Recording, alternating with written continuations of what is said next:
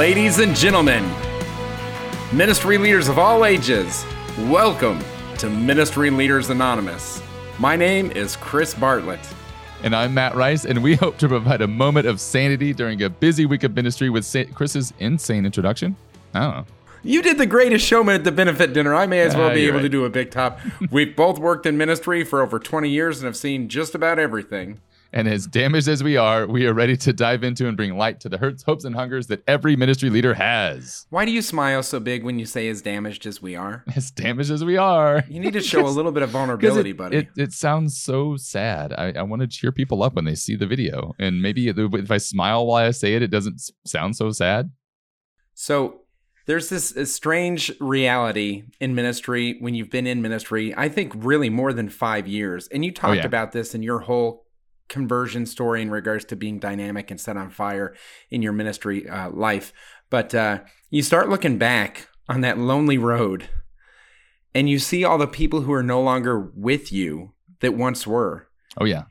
Yeah. And it's it's it's it's jarring at times because some of those people aren't even Catholic anymore. Yeah. Right? They've served the church and um and the church has not served them well in that experience and now they're gone. Yeah. Right? Well, and it's like it, it's across all spectrums because, like, even like in youth ministry, we see youth ministers who have left. We see other people in other areas of ministry that, that have left, deacons, you know, priests, you know, stuff like this. And you're like, what's going on, you know, and and what makes us different? Well, yeah, I, I was going to mention the priest thing. Like it's it's shocking. Yeah.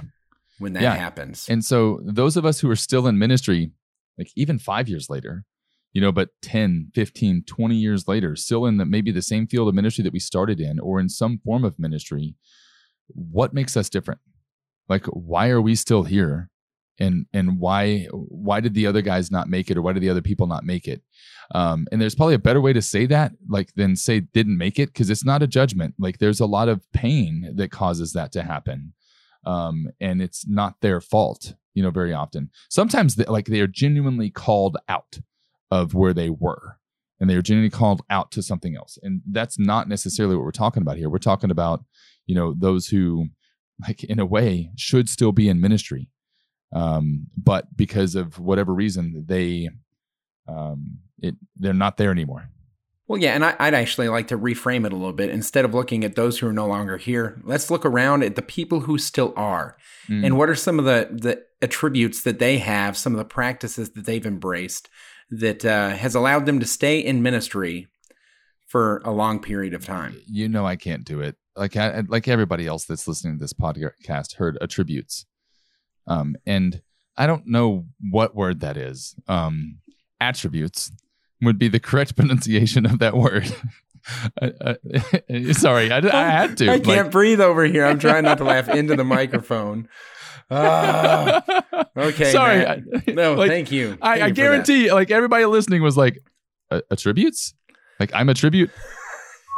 What? Hunger Games? Yeah, yeah, yeah. Um, what are some of the characteristics of those? let's let's pull out the thesaurus. Did I say that word right? I think so. Okay, thank you, Matt. Um, yeah, but okay, so let's start right there. I think there is a sense of humor that exists Yeah. In uh, in all of them, and uh, uh, you know, and I, I've I've even seen it come across where there's like a sarcastic sense of humor, which is I think dangerous because it can damage other people. But sometimes to be able to just let things hit you and then roll off a little bit, Yeah. um, because ministry is hard. Like let, let, let's just make that clear right out of the gates. Ministry is hard, and those that are here over a long period of time have learned how to weather the difficult times of ministry. Um, and those that are no longer here, it's not that they failed to learn, but maybe maybe they're the ones that are the smart ones that are like, I am not going to keep getting stepped on, Oh yeah. so I'm going to get out of the way. You know, so um, Yeah. maybe it's just the crazy ones that are left, but here we are. yeah, and some would argue that, like, even like you were talking about sense of humor, uh, my sense of humor poking at you about attributes um, would it would be an inappropriate like way to joke with someone and could tear someone down rather than build them up. Um, but luckily, we have a good enough relationship that you know that I'm not like ripping on you and telling you that you're an awful human being. Yes, Matt. Thank you for belittling, be, belittling our relationship to luck. How about, but intentionally? we have a good enough relationship, which That's I think true. is actually the next the next factor that we wanted to showcase is that we uh, or those, let's say those that have been in ministry for the long view, Yep. um, are very intentional about building people around them that are going to support them during the highs and most importantly during the lows Yeah. of ministry. Yeah, like I know that like not only do I know that I'm well, I know I'm going to have hard times. How do I know I'm going to have hard times in the future? Because I've had hard times in the past. Like and that's it's not going to change. Like I, I'm going to go through rough patches. And every time I look back at my past and and I see some of the roughest patches, it was when I was alone. When when I didn't have anybody to talk to, when I didn't have anybody to share with or to help me just like walk alongside through the mess. And so, like in the future, if I want to weather those storms better, I need to do I need to do it differently, you know. And I've got to do it with the community. I've got to do it with people. I've got to do it with brothers like you, you know, or and sisters like to share things with. Um, and yeah, and it can't. It, it's got to be a- mix. And we we've we've talked about this before, as having peers, you know, mentors and mentees and all that stuff. But um, build your your community um, that's the one of the best ways to make it through some of this stuff because having other people that have been in the mess and gone through the mess with you um, is one of the most surefire ways to actually get out of it. And here's here's one cool way to be able to make sure that that community exists is to examine if you can have what I would call healthy conflict or healthy disagreements. And so Matt, you and I over the last probably 3 weeks or so at national team meeting or even at the end of staff prayer or whatever have, have had some healthy tension. Yeah. Um, but it wasn't like I was, oh, I Matt's my boss and he's just mean and blah blah blah blah blah. It was this one this thing that we are aligned in regards to vision. Yep. And if we have different points of execution, we can argue or have healthy conflict over it um, in in a variety of ways. But we know that we're still aligned on a bigger picture. And Yep. so, have you had a disagreement with someone that actually was like life giving because you were like, okay, I can disagree with Matt on this, and Matt and I can still journey towards Jesus together and lead others towards Jesus together without it really uh, causing us to miss a beat. I mean, it wasn't fun. Having conflict is never fun, um, Sure. but I think that that was an example of where like our relationship and our alignment towards that deeper vision is greater than the disagreements that might cause division. Or God forbid, if we didn't think it was greater than that, then we might not have those disagreements, which means we might not be living towards a dynamic mission or vision together. And that also leads people to die on the vine because they just stop getting watered, you know? Yeah. So, what are other reasons why people are still in ministry now? Um, I think you know one of the things, and we've talked about this in the past, is um, having like like a, I don't want to say a compelling vision, or maybe a compelling why. Like, why do you do what you do? You know, if if you do what you do strictly to provide for your family, um, that's probably not sufficient to keep you in ministry, um, because you can provide for your family in in much better ways. this is not going to And I think it's fair to clarify that we're, I guess we're talking about professional ministry leadership right Yeah, now. yeah, yeah, yeah, yeah. yeah. Yeah, it's, it's, it's, there has to be a deeper why, but just as a tangent, because this is something I wanted to share, I think those that have been in ministry for the long haul for, you know, more than 10 years, they're also good with money uh, yeah. because, because you have to be. You have less, and that's okay. Like we signed up for a, a, a job or a position that's different than corporate America, but the, the, the- of all the perks, including the heavenly treasures that we're storing up, um, some of the compensation does not match dollar for dollar to corporate America, and so you have to be good with your money in order to stay in it for the long haul. which also like again maintaining that why and maintaining that vision you know is um like why did i get into this? Like why am i doing this? My family has less than that family you know looking at the world around us you know like i don't get to do x y or z with my kids or whatever because of financial reasons. Um what? My favorite is when these teenagers in the youth program show up on their 16th birthday or a week or two after with cars that are nicer than the one I've been driving for the last seven years. Hey, hold on just so we, everybody knows 90% of america drives a better car than than chris does not un, not unfair, not unreasonable, but that doesn't mean that 90% of 16 year olds should drive. You should get your kid a beater car to where if it got in a wreck, the kid would be safe, but you'd be like, meh, Like it's no big Exactly. deal. Like yeah, Yeah. yeah. I, I've seen all I've the seen little kids, dings. Yep. I've seen Not kids bump cars that are way more expensive. I'm like, that dent is worth more than my car. Like, what have you done? Anyways, so But yeah, like maintaining that focus and remembering why I'm doing what I'm doing, and I'm sacrificing, you know, a lot to be able to do this. Um, because regardless of who you are in ministry, there's there is no doubt that you could make more in the like uh like whatever you call it secular world. I said corporate Mhm. America, but yeah, secular Yeah. world. Yeah. But that long view, that why, that deeper why, I think also helps as the individual, not in regards to community, not in re- regards to the way society sees you or the way the parish sees you. But I've had years in ministry that were rocky. Mm. Like the fruit of ministry was not, it was not harvest.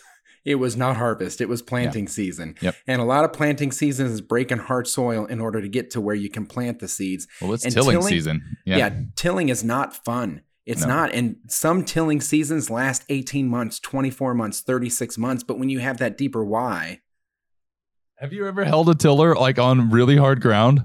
It's the like. Have you ever done it? It like mm. tries to run away from you. It's so hard. that's hilarious. Sorry. Well, okay. So yes, I've I've done like a motorized tiller, just to Yeah. answer your question. I've never done like a an old school tiller that they they would put to an ox or, or something no, like that. No, I'm talking about. I'm not talking about that. I'm talking about the motorized tiller, and you hit some really hard ground, and it's like. Yeah, yeah, and it literally is eating the ground and eating your hands and shaking your arms and all that. Yeah, so it's it's difficult. Um, but to be able to say like over this hill, like beyond this difficult time, I know that there's going to be a new cycle to where some of these are going to take root. And then there's going to be fruit from those things that spring up from the ground there. And uh, that long view, that bigger why, can really carry you through some of the difficult times.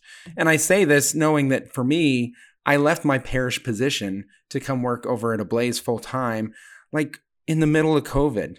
Yeah, And it literally tore me up. Like I, I was just, I was so in two places, and my heart still hurts about leaving during that time because that was rocky soil, you guys, as you are all well aware.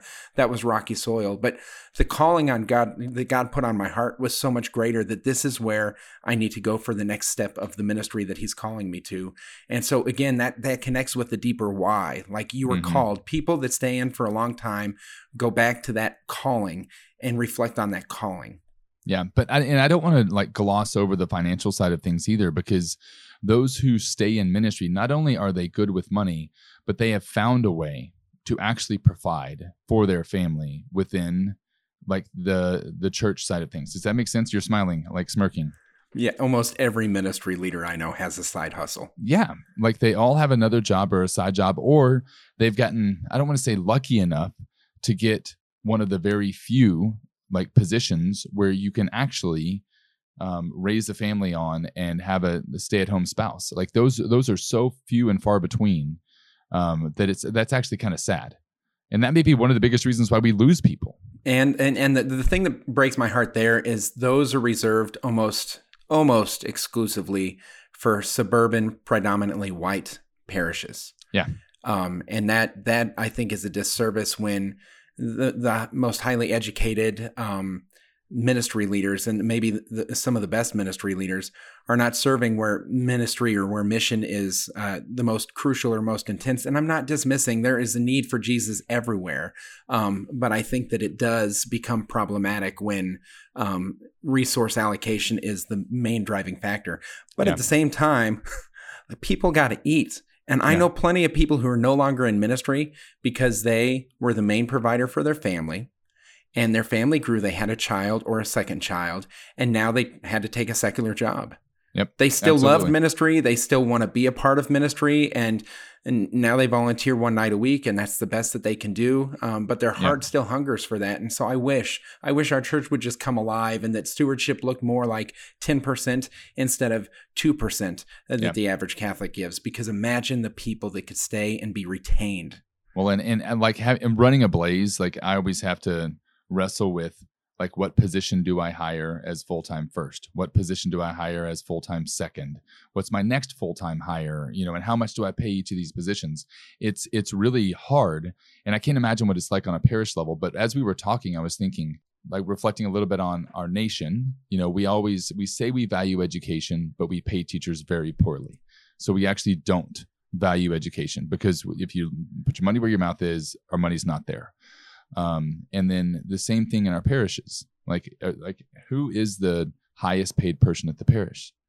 Is it? I mean, it's not, not the priest because he gets a stipend, right? Like from the diocese, so like very little. Um, and the next, like, where does the ministers? Where do the ministers fall on that rung? You know, are they the lowest paid people at the parish? You know, and if that's true, then like, what are we valuing? You know, as a parish? Like, where are, are we putting our money where our mouth is? Can we, will we pay the director of evangelization? Like, because I'm going to use a different term or whatever. Can we pay that person more than we pay our business administrator? Because we value the ministry that's done by that person more than we value how well the business is run.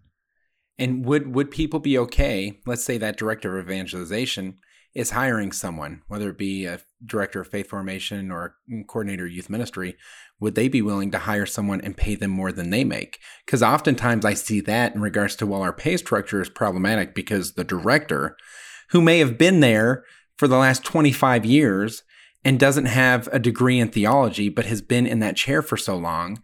And so it's okay that they're making, you know, uh, mid 40s or, or, or low 50s or something like that. And then someone that comes in uh, with a, a master's degree and they're like, well, we've got to pay you in the high 30s because we can't get you in the same level as that person because they're above you. It's like, well, maybe just maybe it looks different now. Yeah. And and we hire according to to the needs and it, yeah. So this is another conversation, another podcast. Yeah, we got to yeah, move past this point. We've Yep, got to move yep. past this point. But that's So- a, that's a bit that's one of the big reasons why people don't stay in ministry. Um, and, and it plays into burnout. It does. And so the people that do stay in ministry choose to stay in ministry. I think that's the bigger point. And they choose in a number of different areas, but that choice is at the expense of other choices. Like a Yeah. yes here is a no in so many other ways. A yes here might be a no to my kids playing competitive sports. Yeah. Right? Yeah. Um, because I, I I couldn't afford that, right? Or, or Yeah. this person couldn't afford it. And so it's So, uh, yeah. it's a sacrifice. community is one we said. What we just talked about was choice and opportunity because you were talking about like parishes that actually pay more. Right. Um, and so choice and opportunity. Um, what was the first one we said? the vision, like the why. Yeah, yeah, yeah. The We're why. deeply connected to the why. Yep. Yeah. Yep. What's the next one you got, Chris? Well, I'm, I'm hoping you'll share the next one, man. Look at the list. um, you you actually shared a list with me. Yes, it's on Heart Camp. Chris is messing with me. I love it, Chris. One of the reasons why I think that we tend to stay in ministry is I like forgiveness. Like cuz we're going to get hurt. We're going to get wounded in ministry whether it's by the people we serve, by those we serve alongside or our bosses. Um, we're going to get hurt. And we talked about this on the podcast recently, like even like with regards to my baggage. like we Yeah. talked about baggage, you know, and it's like if forgiveness um, and healing don't exist, it's going to be a whole lot harder for me to stay in ministry. Um, and and if you still hold on to that like anger and resentment, you're not going to be able to be the the minister that God's called you to be. And so I want to make a distinction here because oftentimes we're like they're thick skinned. They stay in Mhm. ministry a long time because they're thick skinned. I don't think those uh, that that is an ass attribute. Attribute? That's a characteristic. I think you just cussed. I, I was gonna say asset. I can't even. I can't podcast. Taylor, help me. Just go beep. Nope, all that's Um, staying in. All that's staying in. um, an attribute, an asset. I don't think that that's an asset. I don't think that that serves the ministry leader well long term to have thick skin. Yeah. Uh, because it leads to kind of that Lone Ranger mentality, which isolates you from community, and community is so vital for longevity. So, that being said, I want us to contrast those two thick skinned and uh, forgiveness, right? So thick skinned people can be very bitter. They can hold on to things. It just doesn't penetrate them as much in regards to hurting them or wounding them or whatever, um, allegedly, right? But that idea idea to forgive someone, even if they don't uh, forgive you or that they don't even apologize, to say that situation was wrong. I'm not even going to have this conversation in my prayer time, Lord. I forgive this person for this. And then you're free from that. And you're also an act of charity towards someone else because we have to love. Like at the end of the day, we have to love other people. And if we can love the lost and the lonely, then we can love the people to our left and to our right at staff meetings, even though that might be harder than loving the lost and the lonely. Yep. You know, and, and, and I know that there are many people who will like who have made a vow to never do ministry again, you know, to never volunteer again because of the experience they had. Um, and and if if you're listening and this is you, I would rebuke that and and I would I would like talk to Jesus, talk to God about like how to heal that. Like what is it that you need to do or like who is it you need to forgive because that's um yeah, that's brokenness and that's not where God wants you to be. Um he wants to heal that. He wants to enter into that and he wants you back serving his church. Yeah. Um, with that being said, I think there are some people that have had PTSD type of experiences with ministry leadership. Um, and I, I would say the pathway to healing is more important than the pathway back to ministry. Yeah. I didn't mean back at volunteering, but yeah, back. Yeah, whatever. Yeah. So finances is way easier to talk about than what we just talked about. Yeah, it is. Forgiveness and healing. Um, that's true. The, the other piece is that they are people of prayer. Yep. And, uh, and I'm not saying that those who have left aren't people of prayer, but those who stay have to be people of prayer. Um, and that's no that's option. so important. there there is no option, and and we we lose track of that sometimes to where things get really busy, and you start justifying, well, my my prepping for the Bible study counts as my spiritual reading for the day, and all these different things. And then all of a sudden you hit a wall and you're like, oh, I need a personal retreat. And then you run off and you come back and talk about how quiet everything was at this retreat.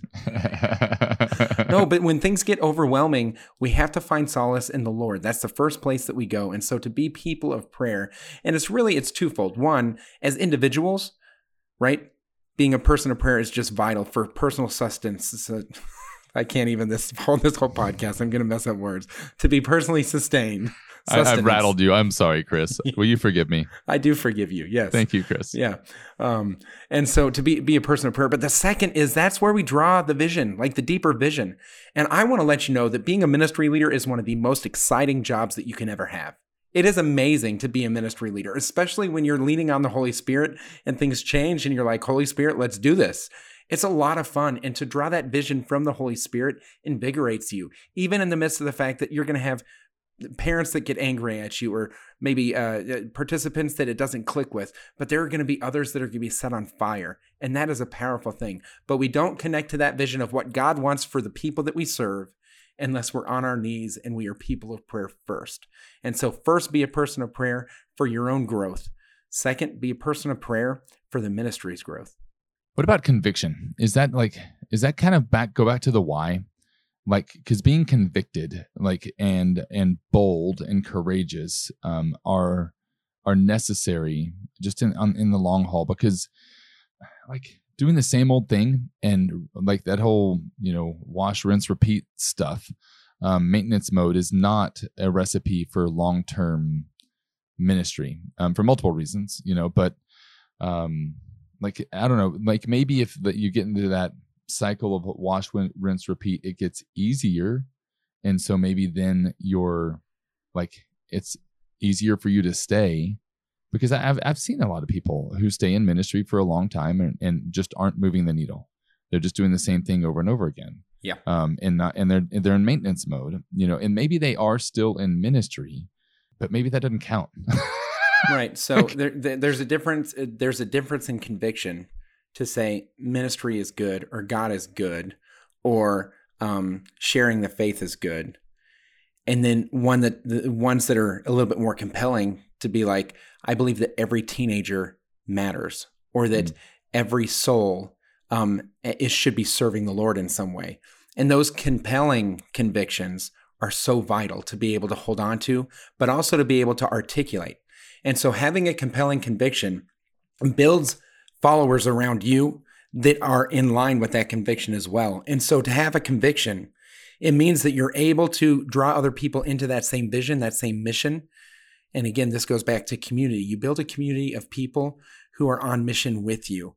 And that's a beautiful thing. And, and that's true. Like the conviction I'm thinking of is maybe even like the conviction that will cause you to take risks, you know, um, and maybe it's conviction and trust you know, because sometimes we're tasked with things as ministry leaders that are not popular.